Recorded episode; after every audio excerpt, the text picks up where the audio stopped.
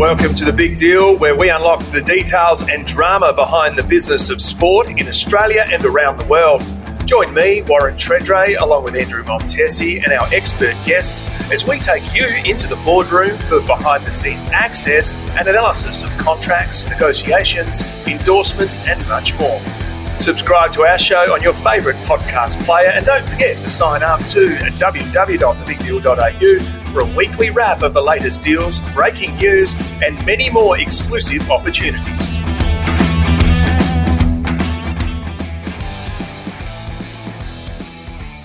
Hello, everyone, and welcome back to a new year of the Big Deal. I'm Jack Hudson, and join me as always is Port Adelaide legend Warren Tredrea. Tredders, Happy New Year, mate. Happy New Year to you, Hado. They reckon the best year yet from the big deal. Yes. We'd hope well, so, because it's only just started, hasn't it? well, you want to hope so. Well, what, what'd you do for New Year's, mate? What'd you get up to? Nothing. Uh, No- family nothing. barbecue, and I was a taxi Oh, picking up yes. kids who are now venturing off into their own social life as their father um, life is slowly wilting away from a social uh, ex- experience, so to speak. That, that was was the saddest New Year's story I've ever heard. No, it's brilliant. It's it's the perfect new year. I, Yeah. I actually quite I was so proud of myself. At eleven thirty, I was sort of nodding off, and then the fireworks went off, and I thought I've made it. Every other year, the last four years, I haven't made it to midnight. Jeez. Yeah, Uh, so how good's that? Well, yeah. I'm, And I was expecting to the amount of driving I was doing. I was expecting to be breath tested about four or five times. It didn't happen. So there's also a positive.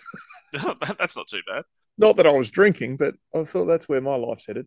Yeah. No, I um, stayed up to watch um, our mob lose to Fulham, so that was a great way to start 2024. Oh, tip of grass, typical Ugh. Gunners. Very frustrating. But as we start the new year, obviously there's God knows how many days left in the year, so we're doing a bit of a few predictions on how we think things are going to happen. So we'll start it, Tredders. I'll ask with a few predictions. So, who will be Australia's most valuable sports team, and why? 2024. Uh, she's. Oh, I think it has to come from AFL. Um, Mm. Richmond, West Coast, Collingwood are the three biggest clubs in terms of members and, and revenues, and I think you can't go past the reigning premier. Um, Yeah. Financials wise, Jack, I think you're across it. Made six million bucks, something Yeah, like that. Six million, seven point five, something like that. Something like that. So, well, so, so, say seven and a half million bucks. Well, a lot of that, not a lot of that. The gravy on top, maybe one and a half, two million will come from premiership merchandise. Let's face it, the merchandise when we won almost 20 years ago, 19 years ago, was um, t-shirts with printed things on them, turned around in 48 hours, delivered 25 bucks a pop. Wash them once and they feel like cardboard. Now you can actually get regular polos printed, taking orders. I know a friend who's a mad Collingwood fan. Um, I think he spent a thousand bucks on stuff. He's a very big Collingwood fan, and I think he did all right Mm. with uh, wagering uh, responsibly on Collingwood over the journey. Um, and the polos and quality of stuff he's had delivered is well, wow. So the levels have seriously increased. So that is where the big cash is. And then also, too, when you're 100,000 members, how much more can you need? Well, you probably have a lot more social members. Then you got the kickers, too. So imagine the big sponsors of Collingwood. I think Emirates is still a sponsor, uh, Nike's a sponsor. It would potentially cost them in bonuses that the club would have got or will get in future years. So uh, I think Collingwood would be far and away the biggest club in Australia right now for revenue. Brisbane Broncos are probably the one in the NRL who is who is the one who is you know very financially viable. Uh, I think still owned um, of a majority or minority by uh, minor level by uh, News Corporation. So know they're, they're the, probably the AFL's equivalent, uh, NRL's equivalent of the AFL team Collingwood. Yeah, no, I'd probably agree with you on the pies, and yeah, that premiership merchandise certainly does spit out. Like I've still got plenty of 04 stuff, so unfortunately, I have to see your head more days than I'd like to. Oh, well. but you get that. Um, next one I got for you: Who will be Australia's most mar- marketable athlete in 2024, both male and female? Um, yeah, well, this is interesting. Olympic year, Paris. Mm, Um, so take away the Olympic year in terms of not Olympic, stepping aside from the Olympics. I think female wise, Sam Kerr. Yep, agree Um, with you. and then male wise, I'm going one who's front and center in arguably one of the biggest sports. Um, drives for McLaren, had a ripping Yes. first couple of years, uh, Oscar Piastri. So I, I think, yeah, I think if McLaren continue to improve, Mm-hmm. We've only had one real good year from McLaren, haven't they? From two cars uh, in the last ten, it feels like. So uh, I think young Melbourne-born Oscar Piastri might be the one who's going to really excite people. He's been driving phenomenally. I think was Young Driver of the Year. So I think that's the case from non-Olympic teams. And then um, I think Ellyse Perry, uh, while she's not to the level of Sam Kerr, she's a superstar in terms of commercially. And then I've looked at sort of people like Kate Campbell, who's won four Olympic, I think, gold medals. So if she's a big Olympics, that's her chance to cash in. You? Uh, I'll stick with you, Sam Kerr, but I think Ariarne Titmus as well being an Olympics year. Oh yeah, yeah, absolutely, absolute marketing gold, and um, revival of the lifetime, Dante Exum. Well, it's amazing, isn't it? Um, what was he Utah originally? Pick. Yep. Very five early. or six or nine or something pretty early. It was definitely first round. Ne- knee recon, struggled for form, opportunities, then went away and played, I reckon, in the Euro League with um, Barcelona. Yeah. Um, yep. Dominated, got a start now, um, and now he's in Dallas, and he's on fire, especially from three point land. And, and when you've got a guy like Luka Doncic making plays, he's getting some looks because they're always going two to him, aren't they? Hundred percent. So it's really cool seeing what he's done, like Mavs. So um, yeah, Mark Cuban's boys. But yeah, no, um, yeah, I'd say him with Olympics year, sure. Uh, most valuable sports event, and obviously we said the Olympics, and I think both of us can agree with that. But yep. a lot of sports business is a bit going on. Yeah, there's a bit, and also too, every year annually the biggest one is the Super Bowl on an annual yep. basis, and, that, will be no different again. They sell it off; it's going to be huge. Um, and, and, the big one also too, what's the most valuable event, and where's the money and trends heading? Well, Saudi Arabia continues to buy buy up everything. You know what I mean? Um, those Gulf states, these oil, oil state or countries are, are, the ones that are spending. We've seen the uh, Saudi Soccer League go, go taking things by storm. LIV Golf take things by storm. Um, they're not going away anytime soon. So I think that'll be really interesting. But heading into this year, I think the probably the biggest challenge I think the sports business world will face will be the commercial dollar, and and I mm. do think it'll tighten up and I'm no financial advisor, but I do read a lot of stuff. You know, there's a lot of financial markets uncertainty when you look at what's going on. Everyone will go, well, share market record levels and gold prices are record levels and all those sorts of things. That's all true. But also, we've printed more money than we ever have over the last few years with COVID, obviously, to get us out of that pickle. We look at there's world wars going on. China's economy, we read, is supposedly struggling.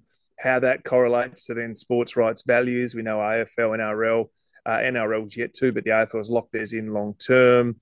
Uh, we know the challenges with rugby union in Australia, uh, rugby league. They've got to go through theirs. Um, you know, you also look at the different challenges heading to tennis and sports like that around the world. You know, Saudi Arabia, as we said before, just getting back involved, and how the media presents their product is really interesting for me because. Mm the longer it goes, it goes away from free to air. The numbers are, have always been that case, have been in decline. There was a huge boost in COVID, obviously, from the news around the virus. Um, then you're getting a, a, case of, okay, is it free to air or pay TV? They've both paid a fortune in the sport we love most, AFL. How does that then go to streaming? We've seen Netflix get involved in live golfing tournaments in Las Vegas. So they're dipping their toe in. We've seen Disney, we've seen ESPN do huge cuts, cutting half of their staff uh, because uh, uh, their owner, Disney and parent company, is starting to financially struggle a little bit. So I think it's going to be interesting. The ones that have got their commercial dollars and broadcast rights locked up um, will weather the storm better than the ones who don't. Um, and if you're a second tier sport and third tier sport and fourth tier sport, if we do have a bit of a financial, you know, market check or collapse or whatever it is, or you know, as we've seen back in 2008 as a global financial crisis. With I don't know, but it just says that a lot of the people are predicting that things will tighten up. Um, hmm. yeah, because cost of living, yes, face it, if you want to buy a house, it almost cost double what it was four years ago. So, you yeah. know, I think there needs to be some sort of check, and maybe the world of sport's going to feel that a little bit as well. Hundred percent, and I think the domination of streaming services will continue. Like we'll see Amazon probably pick up more, and like will just be so much more of a reliance to have various different streaming services to watch all those different sports. Like I think even soccer, we've got so for Arsenal, like if we want to watch A League as well, we've got to go Paramount, we've got to go Optus, and then we've got to go Stan Sport as well, just to watch our Champions League. yeah. all competitions. So talk about uh, first world uh, problems. yeah, but I think that's a genuine it, it, comes into what I was talking about before the, the tightening up of the commercial dollar. We know interest rates in Australia has risen from what, 2% to about 7% or something like that. Mm. Um, I'm just saying from people's home loans. So the, the costs of that are huge. And as you say, if you've got throwing, paying for three streaming services, what are they? Even if they're 10 bucks a month, 20 bucks, 30, 40 bucks a month, that, that adds up. You know, I know Foxtel used to be the, the one stop shop, and that's where you get Premier League rights, you get AFL, you then got cricket. Now, I pay for uh, Foxtel um, hmm. because I the bandwidth I've got at my house is CRAP, um, even though the internet provider says it's better than it is. Um, and then you go, I want to watch footy and cricket, so I pay for that. Um, but as we say, if the pressure on the dollar is going to be interesting, and, and from your perspective, though, do you think the product of streaming is good enough to really put extra pressure uh, on those types of markets? And in saying that, I know that Nine Network or Nine um, actually owns Stan, but we talk about if Netflix gets involved, Stan started through sports getting involved, Paramount, Disney, like Amazon, you just keep going are we going to get a stage where you think in the not too distant future any sport's going to be streamed and that's where you'll get it alone? I I, I think so. Unfortunately, like because you know the fun thing is like the weird the struggle, weird struggle is like you try to watch like you're chatting with your mates maybe on console or you're chatting on Zoom or you're chatting. You're all trying to sync up and watch at the yeah. same thing because someone's five seconds ahead of you. They start celebrating, then you get spoilers live. So that's the probably the main problem that I have with um, streaming services, but I'd say it's going to be more on that than there are on regular TV. That's for sure. Well, you've just reminded me what happened on um, uh, when we were out for my uh, my father-in-law's seventieth birthday. We're at the local Chinese um, Ming Palace, it's called in town in Adelaide, Rundle Street, Chinese restaurant where oh, yep. my wife's family had gone for thirty years or so. Um, and there were three different mobile devices watching Seven Plus, watching the Socceroos, uh, Socceroos, no, sorry, the uh, Matilda women's shootout. Matilda shootout. so yeah, all on different bufferings. So um, yeah, that, I think that is interesting, and that um, maybe that's another challenge going forward because um, yeah, the, the world of sport needs to broadcast. Um, we know eyeballs will tune in.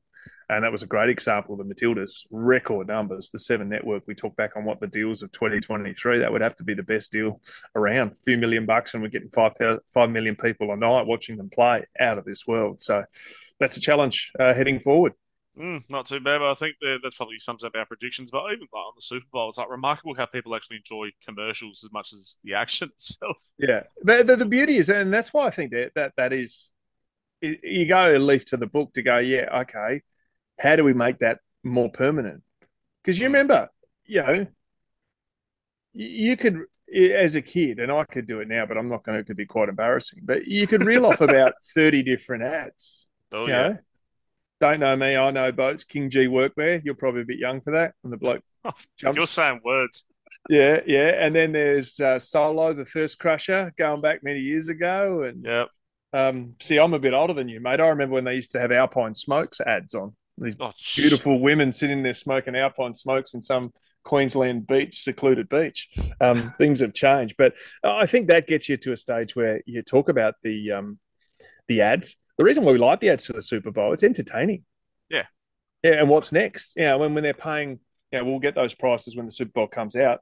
Five mm. million bucks for thirty seconds or something ridiculous. It, it it's unbelievable. Um, but yeah, that makes it because some of the stuff you see on TV, geez, they're horrendous. Oh, maybe that's what they're after. Oh, I still remember like um, you'd have like the kids reading helpline. You'd have um, Lube Mobile like 13, yeah. 13, 32. Like what about Marshall? Remember Marshall batteries?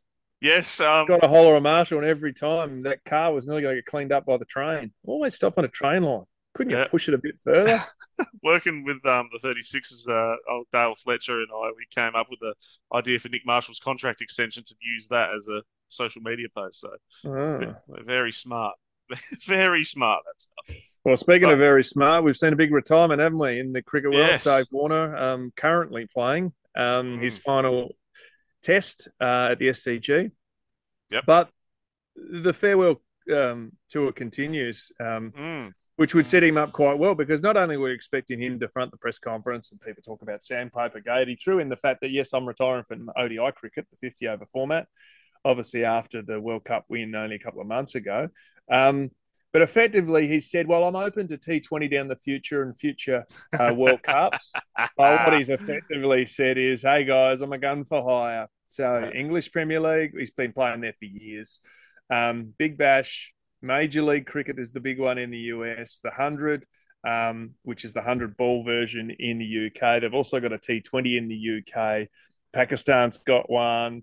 Uh, South Africa's got one. We'll get to that pretty soon. So mm. all of a sudden, um, he's a gun for hire, and, and we've always flagged, and I think I flagged it on this um, podcast a few months ago, is that I think we'll get to a stage where uh, Dave Warner might get ten million bucks a year or five million bucks a year, and go, okay, you represent a group, mm. say Sunrisers or whoever it is, who owns a team in Australia. They don't do that; it's not private ownership yet.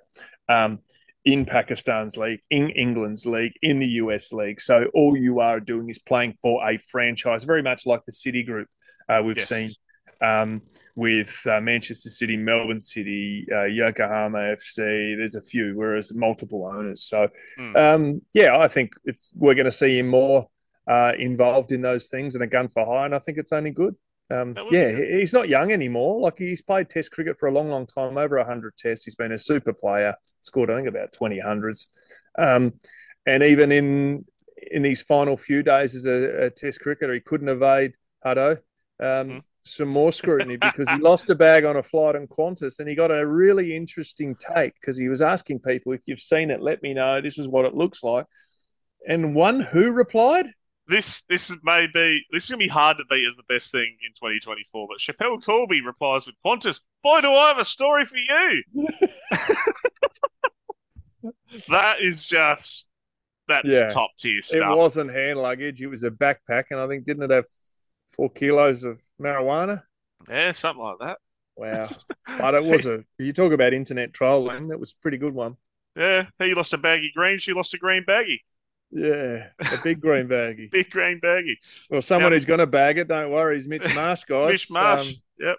Yeah, this is a guy that, you know, effectively selectors contemplate on giving him the out of there. You know, we saw Cam Green from Perth, fellow uh, teammate over in Western Australia, mm. really dominate. I think he got 3.4 million for the IPL two years ago you know, went to the Ashes. His form was poor. He got dropped. Mitch Marsh comes in, and since then, he's I think he's averaged 67 in five tests since being recalled.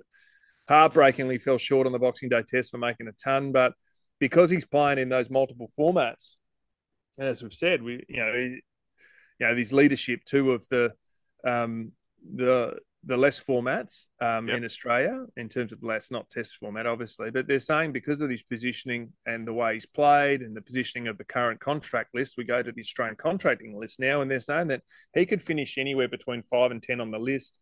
A major bump of, they're saying, between 500,000 and 800,000 per year if his form continues. So for a bloke who is looking like, oh, he's 30 years of age, he's missed his opportunities at test level and international level – in the space of six months, he's turned around his whole career. And how often do we see it? A bloke like Labuschagne was previous um, Ashes. Remember when mm-hmm. Steve Smith got uh, concussed and wasn't able to play, and I thought this guy, oh, he's making runs in uh, Loki County cricket, playing for Northamptonshire or someone like that. All of a sudden, now becomes a Test mainstay. This is exactly what's happened, but it's probably third time around for Mitch Marsh. It's great news. You, you remember, like how slated he was for so long. Like he was, he was the most hated. Now they Sean. love him because he's the Bison. Yep, it's amazing bit of you know good form. A couple uh, of smiley interviews, really empathetic interviews. Say, I know people didn't like me and people hated me and rah rah. rah. All of a sudden, he's having a crack and he saved us and played really really well. Um, we're in a situation where, um, yeah, he's his career continues on, and he's not super old, so it's not like oh well, it's his last roll of the dice at 37 years of age. Mm. So he could make his mark, and, and and effectively, you remember what Pat Cummins? I think it was about six years between his debut, first test, and his second test. his first test, he dominated and took maybe ten yeah. definitely a fiver, but over in South Africa.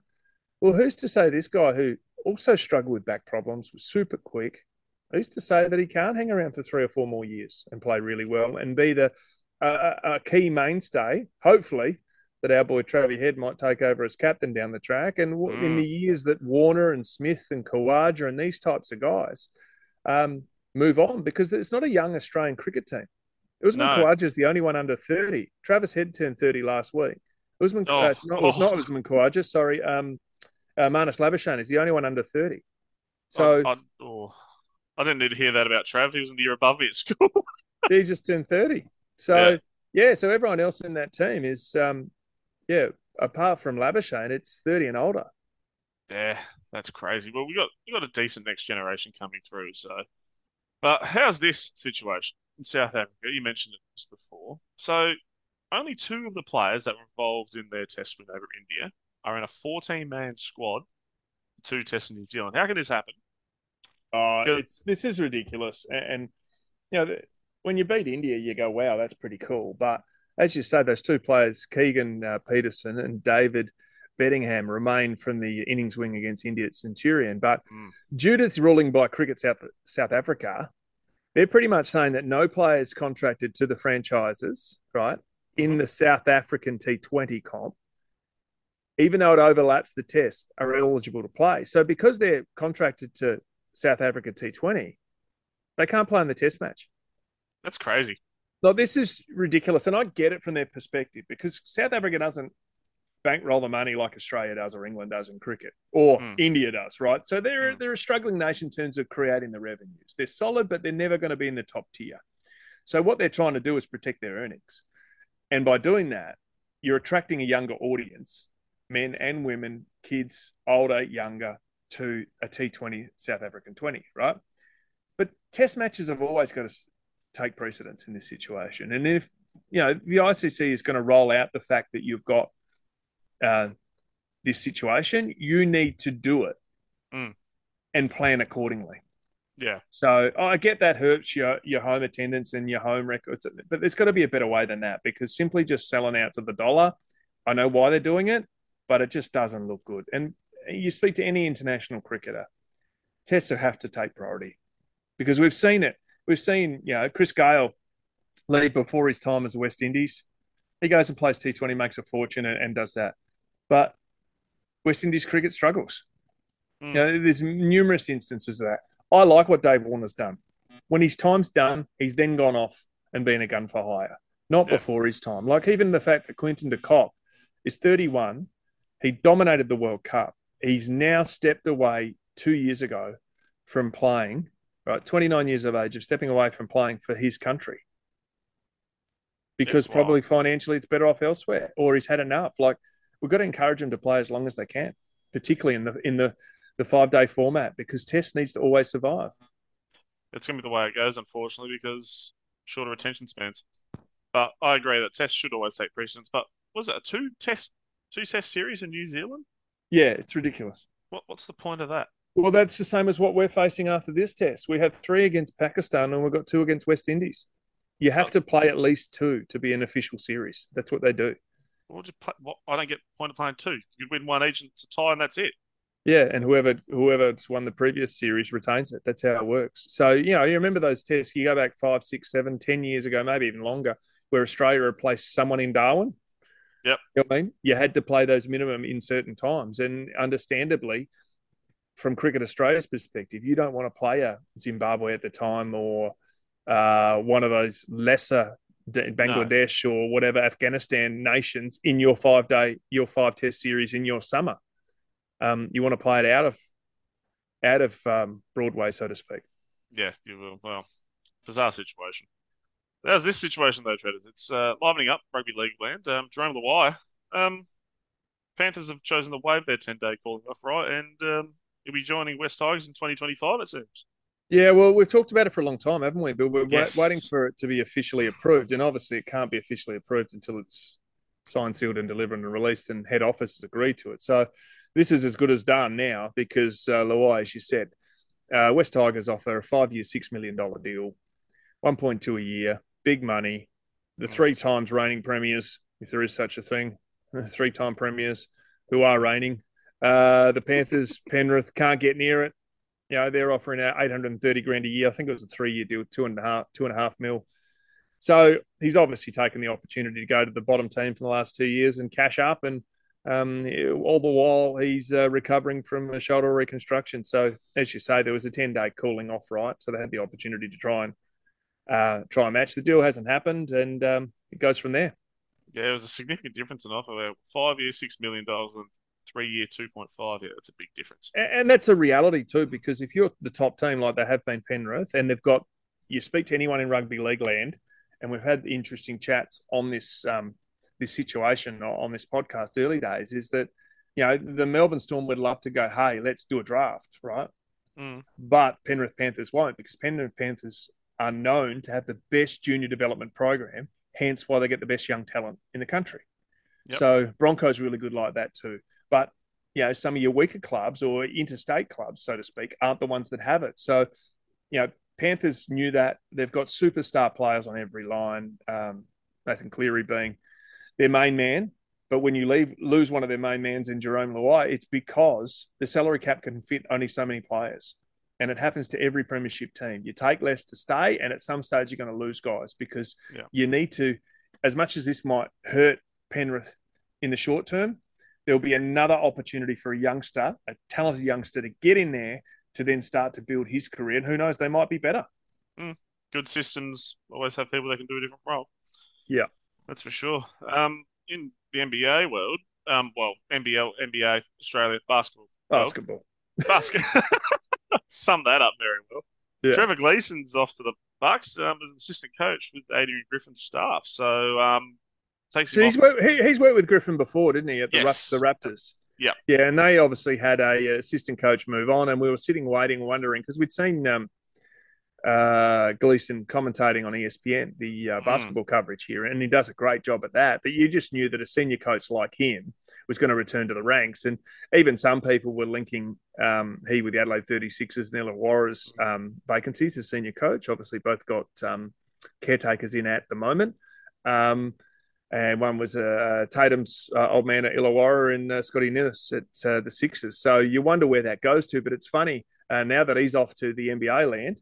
Um, and I reckon assistants up there can earn a million bucks a year, US. Well, that's not bad. Not being yeah. main man. Big, big bucks, big bucks. Um, and like we talk about current Boomers coach and and you know superstar, Mm. you know, be a, probably is a Hall of Fame NBL coach. Brian Goorjian has also flagged that post the Olympics in Paris, he's interested in returning to coaching full time. So as we said before, if you're Adelaide or Illawarra who have vacancies right now, uh, as I said, uh, Justin Tatum and Scott Ninnis, are you picking up the phone and asking the question? Because I certainly would be. Mm. You got to ask the question.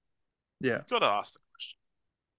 Like his his reputation, he's since well since he's been coaching, since I think his worst finish was like 1989. He's finished top four ever since then. Yeah, and, and, even at the Hawks, what did he coach in the Yeah. COVID years almost, wasn't it? 2020, 21, 22. Yep. Finished third. Yeah. So it just proves it. And then you got some other teams too. And you follow this basketball. I follow basketball as a fan, but I'm not every instance into nitty gritty. But Sydney's been a great team, but they're not setting the world on fire. Southeast Melbourne, uh, Mike Mm. Kelly comes in um, as coach. They're not sort of setting the world on fire, and, and they're really ambitious clubs too. So who's to say that um, they're not actually sitting and knocking the door down and going, "Hey, we'll have a chat to you." Or considering Goorjian won titles with the Kings and with Southeast Melbourne when they were the Magic. Yeah. I got to ask the question. Well, it's Plenty. funny, isn't it? Yeah. He certainly has flagged this for a reason Yeah, he, because he he got, he's the coach that got us a medal at the, the last Olympics. Mm. Isn't he? We got a bronze medal. It never happened before. So he's Smart. the caliber is and, and branding and performance is pretty high. It's a bidding war now. That's that's what he's probably hoping for, and fair play to him.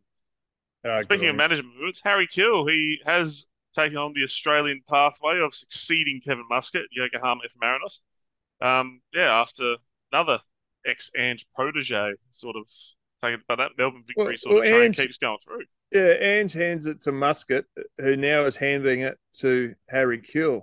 Mm, and uh, John Hutchings Hutchinson is uh, the assistant coach who was coaching the J League himself, but is was under had Ange. Well, he was under um, he was at Celtic with Ange only twelve months ago. So, Mm. um, so yeah, the backroom staff effectively stayed at Celtic, um, and now they've moved on to uh, greener pastures, so to speak. So um, Postecoglou, Muscat both won the uh, J1 league in their tenures. Um, yeah, and uh, all of a sudden he's going to get his, his, crack at it because I know Kewell started really good early days. Yeah, Crawley Town. Yep. Yeah, Crawley Town, but then Notts County, Oldham Athletic, and Barnet um, didn't quite. Good. Yeah, didn't quite cut the mustard. So it's getting opportunities, but like anything at that level, now, if you're going to second division and first division, you, would want to have some checkbook, and you also want to be uh, have a decent roster to play because it'll be pretty difficult. But he won't have those troubles um, in Japan because, as you say, uh, Yokohama's Marinos are, are, a serious team. Yeah. But it hasn't worked out well for another star, and people always talk about whether a star player can turn out to be a great manager or a coach. And mm-hmm. Wayne Rooney, um, Manchester United and Everton and England legend has been sacked as manager of Birmingham City after a torrid 15 games in charge. Well, this was after he was put into the, the job, right? This is he walked into the job. Up. Yeah. I know he walked into the job in sixth place, right? Yep. So they're, they're in a position to, if they hold their place, they'll go into a playoff for promotion. So you go, it's pretty well. So they bring in Wayne Rooney and go, okay, what can we hope for now?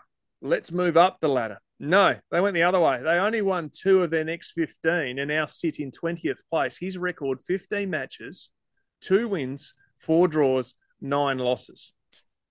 Is one of the stupider things I've seen a professional club do because John Eustace was the manager beforehand, doing a very good job. And they got seduced by star power, didn't they? Oh, 100% they got seduced by star power. Because he was managing DC United by memory, wasn't he it? was in... after Derby County. Yep in the MLS. Yeah, in the MLS, and they weren't going that well. No. So, and it's funny they've already as soon as he's been marched, they're already going. Where else could he go? I hmm. saw an article that said England. Vote most oh. unlikely England. Whilst unlikely Man U, yeah. But the one they did say was Salford City is he could be mooted as Ooh. next possible move. But owned you know, by the you know um, why though? Yeah. Because half his mates Jobs for the boys. United own it. Yeah. Nicky Butt, David Beckham, Paul Scholes, Ryan Giggs, and Gary and Phil Neville own the joint. So um, don't rule that one out. Yeah, and that's Salford like City in, would make sense. Looks like Inter Milan's in some pain too. Oh, this this is sad now. Like so, Inter Milan, they're currently leading Serie A, and they're also qualified for the knockout stages of the Champions League. But on the certain, they could be bankrupt. Like yeah, this, is, this? this is a real challenge, isn't it? Because you know the media has pretty much revealed that their ten board members normally get an- annual compensation, so they're paying their board members, which is interesting. Um, they got less money than they've got in previous years. Uh, the Chinese-based parent company Suning Group, um. They own the Italian Giants. They're facing massive uh, financial difficulties off the back of obviously a reduced China uh, exposure financially, and their markets and shareholdings over there are struggling. Their businesses. So, and they're saying that's why the reason why Antonio Conte uh, had left, why key players like Romelu Lukaku um, had to leave the club. Mm. The other thing too is their current owners, which is Steven Zhang, from the uh, he's the son of the Suning Group chairman, right? Yep. We talk about the Chinese company which distributes home appliances. They own mm. seventy percent of the club's shares, right? The problem is the Chinese economy is faltering and there's a real squeeze on. So they actually attempted to sell the club in the last year, but the difference oh. between the EPL and Spain's La Liga, those clubs make a lot more money than Serie A. It's funny how it's changed over the last 20 years. When I first started following soccer, Serie A was where it's at. They made the most money of any clubs worldwide. English Premier League, through the Barclays Premier League, promoted it really well. Match of the round, uh, weekly wraps on Fox, it was at the time it then went stratospheric. So the interest in the Chinese uh, sale, or the sale for the Chinese um, owners here was low simply because they don't make enough money.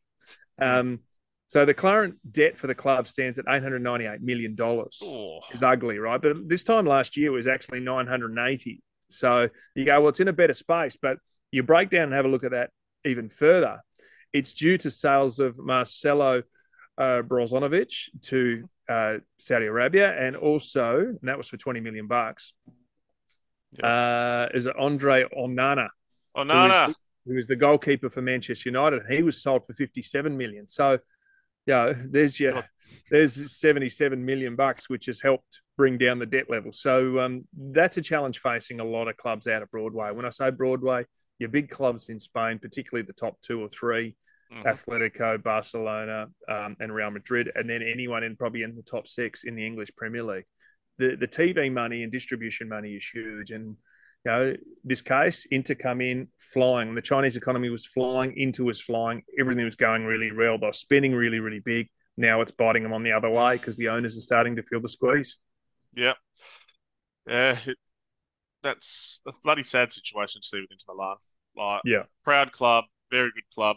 someone will rescue it. It'll just be what the price is, or or whether it gets a forced sale and the banks go, "Hey, this is what it's sold for." So the club will still be there, um, but in the meantime, with the uncertainty, would would restrict their spending, which is obviously going to hurt them on field. But clearly, it's not happening at the moment.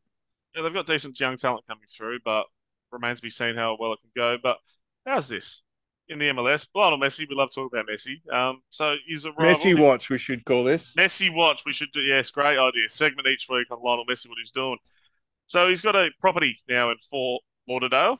Yep, Um, eight point four million pounds. It's worth. in Miami, living the Yep. dream, eh? No Yep. worries. Um, one of those is an entrepreneur and podcast podcaster, Patrick Bet-David, who um, this bloke is huge. He's really, really good. He takes up the narrative on a lot of financial stuff. He gets in political stuff. He now's got involved in sport. I can't believe this. This is unbelievable. So he has yeah combined over one billion views on his YouTube, two YouTube channels, but he's told Lad TV, he said so far right now, according to today's climate, he's already made twenty five million dollars US on the equity of the house he owns just because Messi lives next door. And people want to live next to him. Yeah, and this is what if you've been to America and you've gone to various places. I remember I haven't been to um, down that way, down to Florida, um, but uh, you know, Las Vegas years ago, went to visit someone I knew over there, and you're going, "What's going on here?" And there's an arm bloke. Well, no, these are gated communities. Oh, and that's what it is. And this is what we're Mm. talking about: super safe, very protected. And he's saying, God willing, hopefully it still is. But he said, now that Messi's there, everyone keeps coming past in their boats, boats and stops out the front and looks at the house. So he's effectively on the marina, right? Yeah, Pimped out joint, covered by water, super secure. But because Messi's there, everyone wants to buy where Messi is. Jeez, imagine that. Just it'd be like everyone rocking up in their boats. It'd be like that um Suez Canal situation with the big boat just clogs it up with that giant ship. No one can get out. Oh yeah, evergreen, wouldn't it? Yeah, very funny all those years ago. Oh wow. Probably wasn't if you were waiting for a delivery. No, very much no. Your Speaking boy, of bloke Jason who's Day. waiting for a delivery, yeah. How how Yeah. was it? He's left Nike. Mhm. Jason Day's left Nike and he's signed with Korean streetwear brand Malbon, I think that's how you say it. And then oh. Malbon. Malbon have started their own golf. So this is a streetwear company. You imagine clothing. Remember when Tiger Woods was first with Nike? Everything was loose clothing. Yep. Loose pants, loose clothing. Then it went to ripped. These Yep. guys are going back to your loose sort of streetwear fashion stuff.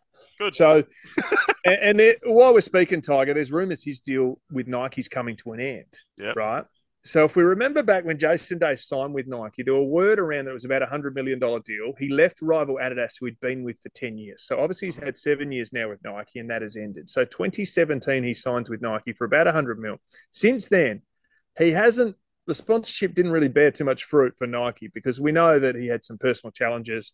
He was at around about world number one. He just won his first major. Things were going really well. Obviously, he fell away. His form fell away. In that time, he only won three tournaments. One, which was obviously his last outing, I think, a couple of weeks ago in a pairs tournament, uh, Mhm. men and women, and he won that just before Christmas. So he's jumped ship.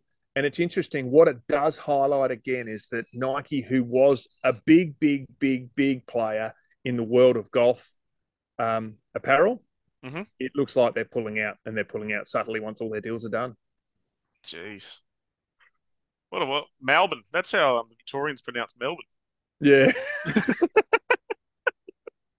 That's a nice segue into uh, the weird is sports true. stories. I've always struggle with that one. Like Melbourne. Every E's and A. Yeah. Wow. Yeah. Jesus. Weird sports stories. We love this. I love this. But um, so Brisbane International tennis competition. Um, there was a snake, which typical Queensland. Um, but yeah, um, Dominic Thiem's Brisbane International qualifying match against Australian James McCabe was suspended for 40 minutes after a 50 centimetre Eastern brown snake slithered courtside. I tell you what, that would make me absolutely shit myself. Yeah, well, I've done a little bit of homework on this one for you, Hutto, because Oh, you know, got on Wikipedia, and you can't always trust Wikipedia because it's sort of Mm. some people with genuine info share it, and other people give you a bum steer. Um, get it? Yeah, is brown snakes, eastern Mm. brown snakes. There is there's brown snakes and eastern brown snakes. Eastern brown snakes are responsible for more deaths from snake bites in Australia than any other species. So, if that's on a tennis court, and to understand where this was, Mm. this was like the wiring electric cables from the broadcaster and also the LED LED signage. So it was actually Oh, below the seating, right? So the seats were behind, and then there's all the signage in front, and that's exactly where they found it. So McCabe just wrapped up the first set 6 2 against the uh, 2020 US Open champion when the reptile was spotted. 40 minute delay. Uh, snake catcher arrives, uh, managed to tease the deadly animal into the bag, and got a uh, standing ovation, and they're out of there. wow. Stuff what, that. what, what would you have done if a snake rolled onto a footy field, Bertie, when you were playing? Well, the difference he's got is he's got a tennis racket. At least you can crack it. Yeah. Just give Well, me the but- Sharon. Give me the let's Sharon. honest, This is what I was thinking in the story. You talked about a footy oval. You go, well, what's the likelihood that when I played at West Lakes, the snake could go? They don't like noise, so that's No. a starter. That's why they don't like vibration. That's what you get from a tennis court, particularly rebound ace. Mm. They do like heat, Yep. Well, that's Queensland just as a whole. yeah, but it just baffles me. It's not like the stadium's in the middle of a bloody rainforest. No. Just But- yeah, no snakes are rocking up in weird spots in Queensland. Yeah. Now, have you been watching the darts? No. Like it- it's it's a great Australian. Have you been watching the darts? Like No. usually just what's going on, but no. So, sixteen-year-old is one win away from becoming the world champion. Who is it? His name is Luke Littler. He's Pommy fella. Yeah. Um, As is he- always. yep. But Pommies reached- must must grow up in pubs. Oh yeah, they'd have to. Yeah, Have Sounds like a to. good life. Yeah, Yeah. fish, fish and chips and And just darts. Yeah. Depends what kind of darts you're talking about. But they reached the final with a he reached the final with a six-two thrashing of Rob Cross, who only the night before came back from it was four 0 down and came Yeah. back to win five four, which was one of the most extraordinary matches seen in the history of the sport. So he's only he's 19 days shy of his 17th birthday, and if he wins, he pockets a cool 500,000 pounds. 500 quid. That's 16 year old. 500 quid.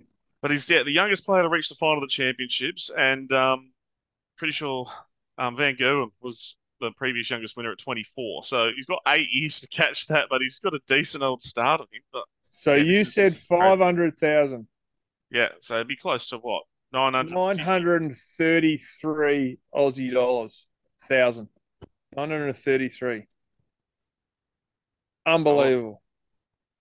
As a 16 year old, can't spend it on anything too Yeah, extravagant. Mum can you? and dad will get you to help pay the mortgage with the current interest rates, surely. but good on him. Good on him. We, yeah, I, I love it when young talent, no matter what sport, comes through. You know, Yeah. you just assume, like I remember with the tennis, oh, when Rafa and Djokovic and, you know, Federer now go, who else is there? Oh, yeah. There's a Sinner's coming along. Alcaraz is pretty good. It turns over pretty quickly, doesn't it? Yeah, you wonder who the next great's going to come and who your hero's going to be, and then it just happens. You don't Yeah. even know how quickly it happens. But Yeah. that's all from us this week. So happy New Year, welcome into 2024, and like, subscribe to all that jazz, and um, see you next week. Done.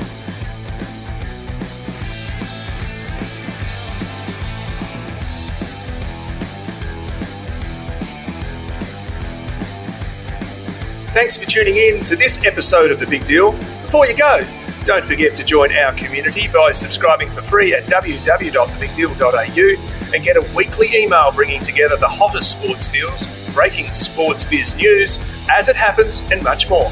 Join me at www.thebigdeal.au.